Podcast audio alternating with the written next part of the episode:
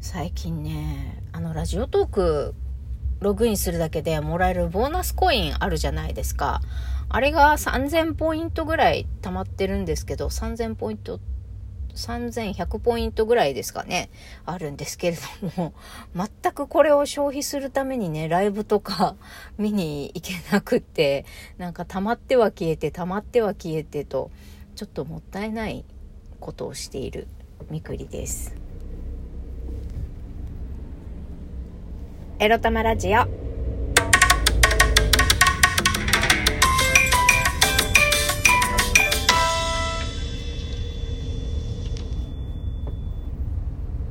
毎朝効果音の音量が違うんだぞ。みくりです。この番組では借金持ち独女兼業フリーランスと言い張っている私みくりが沖縄から日々いろいろエロエロ思うことを配信しております。今朝も交通渋滞に巻き込まれながらの車中録でございます。どうしよう、交差点の信号機と信号機の間で今止まってるんだが、右折してくる車にぶつけられたらどうしようという恐怖を感じながら収録しております。いや、今日ちょっと遅めに出ちゃったなまずい、今日こそ遅刻か、いや、間に合うんだ、間に合うんだ、と自分に言い聞かせながら、今日のテーマこちら。退職するというぞについてお話しします。今日はですね、朝10時から商談なんですよ。自分で飛び込み営業行ってきたところがね、まあ、たまたま前にもうちの会社からこう契約の提案をされていて、で、当時は、まあなんか理由はわかんないけどなしになって、で、私がその過去を知らずして飛び込み行って、行ったら、その、社長さんがね、あ、知ってるよって、お宅のプランもね、以前何々さんだったかなもう退職されちゃったかなうん、その方に提案していただいたのよって。でもあの時ともまた、あの、状況が変わったしねって言って。そうなんですか？って。でしたら、あの、もう一度ご検討していただけませんか？って、さらっと言ってみた一言で、うんってなって、あ、まんざらじゃないと 思い、じゃあ、すみません。あの、お打ち合わせの日程決めさせてもらえませんか？って、いつがよろしいですか？って。まあ年度末のお忙しい時期ですけれども、なるべく年度内にお会いできたらありがたいですって言っで今日なんです。まあ、ラッキーよね。ラッキーでした。ラッキー、ラッキー飛び込み営業でね、割と契約を真剣に考えてくれそうな、あの、社長さんに会うことができて、今日に至りますが、まあ、金、まあ、で、この商談の後に、1、1、まあ30分から1時間ぐらい、スタバでさ、あの、バリキャリ A さんと面談なわけですよ、私、今日。まあ、この商談で、商談をすることで、私の退職に関する気持ちが揺らぐのか、まあ、揺らぐのかっていうか、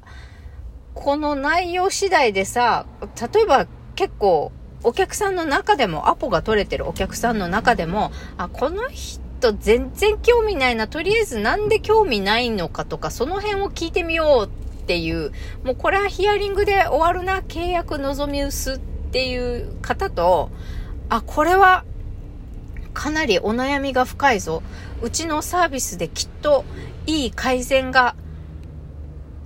いい改善がっていうか、すごくお悩みが深く多分この組織内だけでなんとかできない可能性もあるので、私たちでサポートさせてもらって、一緒に素敵な組織づくりを、目指す組織づくりを一緒にやりたいなって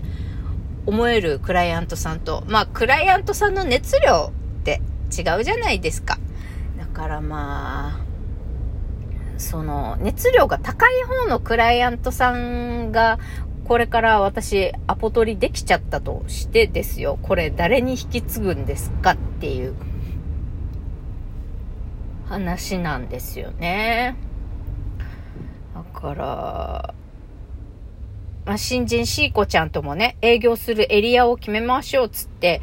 二人で話し合ったんだけど、結局バリ、バリキャリ A さんが提案してきた案になって、南北で真っ二つに分けて、え沖縄本島のね、あとは離島はもう、ひ一島ずつっていうか、一個ずつ、例えば石垣島は、翡翠、宮古島は、シーコちゃん、みたいな感じでね、もう、勝手に割り振られちゃってるんですが、じゃあ、この、私は南部担当なんですよ、南。まあ、県庁所在地の那覇市も含めた、それ、那覇市以保、以南か。以南が営業地地区に割り当てられたんですが、うん、この辺、どう、引き継ぎどうすんだろうみたいな。誰が、誰がやってくれるかもわからないのにさ。で、私は私で北の方、シーコちゃん担当の北の方で、アポ取れちゃったところはシーコちゃんにね、引き継がないといけないから、そういうのもね、どうしていこうかなと思いつつ、まあ、その引き継ぎどうするは、まあ、どうにか、どうにでもなるわけですよ。要は、私は退職したい。いつ退職したい？なぜ退職したいのか？退職しかないのかっていう話になると思うんだけど。結構ね、あ、デザイナー B さん。デザイナー B さんはね、えっと、もう、あの、限界ですっつって 4月1日から給食に入ることになったんですよ。うん。で、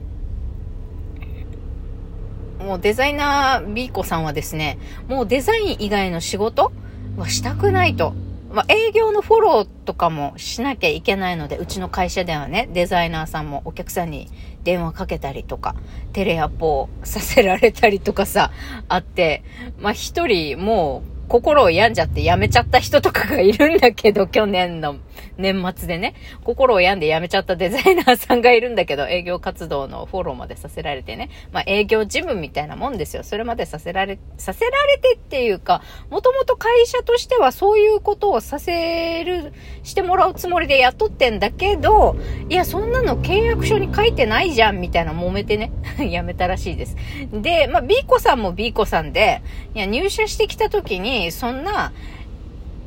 その、セールスの方々の補助でお客さんに連絡を取るだの、じゃあいざイベントやりましょうってなった時に集客のためにね、あの、テレアポするみたいなの、やる、やるとか書いてないし、説明もない中でなんかどさくさでやることになっちゃってるっていうのが不満で、私はデザインを表現活動だけをしたいんですって言って、まあ辞めるに至るというか休職に入ることにしたわけです。まあ2ヶ月休職して、えっ、ー、と、それでも会社に戻りたいと思わなかったら退職するっていう話らしいんだけど、これってさ、多分、就職活動を始めるんだよ。B さんはね。まあ3月、今週いっぱい、3月31日まで、まあとりあえずフル勤務をやって、4月1日から給食に入ると同時に、まあ、彼女は彼女で2ヶ月間転職活動を多分して、えっ、ー、と、採用が決まったら、あ、すいません。会社に戻る気にはなれませんでした。辞めます。つって、うちの会社を去っていく目論みだと私は見ております。ね。就職活動中も会社から給料6割もらえるってラッキーじゃないですか。ね。なんだが、翡翠ミクはそれがおそらくできないわけですよ。なぜならば、私は精神障害者手帳を持っているからです。もうしっかり入社する前から病人ですっていうことがさ、もう分かっちゃってるから。会社の規定では精神障害者はうちの会社で働いてはいけないっていう規定がちゃんと明記されてるんですよ。だから、働いてはいけない人間がそれを隠して入社してきたし、精神病の人、復帰できる率ってさ、2割ぐらいなんだって。社会復帰できる率。そう。まあ、休職したりさ、ちょっと仕事をセーブして、もうフルタイムで働けなくなった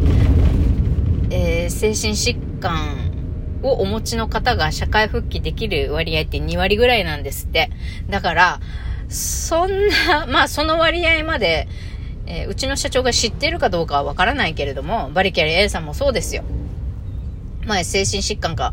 持ってるのを隠して入社してきた、そのデザイナーさん去年の年末で辞めちゃったデザイナーさんのことをね、精神障害があるんだったら早く、最初から言ってくれればよかったのにって言ってたらしいんだが、言えるわけないじゃんっていう話ね。そんなこと言ったら、バイトすら、あの、ゲット、バイトすら、させてもらえないのにさ、フルタイムの仕事に、精神障害があるのに、それに一般、一般求人にさ、応募するってなったらさ、そら隠すよ。まあ、ガッツも体力もあるバリキャリ A さんがそういううつうつとした体験をしたことがないんだったらね、彼女にはちょっと理解しかねるところもあるんだろうけど。っていうかさ、あの、右側のさ、黒人かな？黒人じゃねえよ、日本人だ。右側の隣の車の、あの、R&B? ラップ？わかんない。あの、黒人、黒人ソングの大音量がめちゃくちゃうるさいんだが、これラジオに入ってるかな？朝から大音量でノリノリだよねまあ私もよくわからないけど、どうなんだろうな。だから休職したいって、B さんパターンでさ、会社に戻るつもりはないのに、就職活動している間、休職して会社からお金もらおうっていうことが、おそらく私はできないんだよね。まあ精神障害者であることを伝えないで退職したいっていうこともできるんだけど、まあもう無理だね。っていうので、まあ精神障害者なんだよというのを伝えて、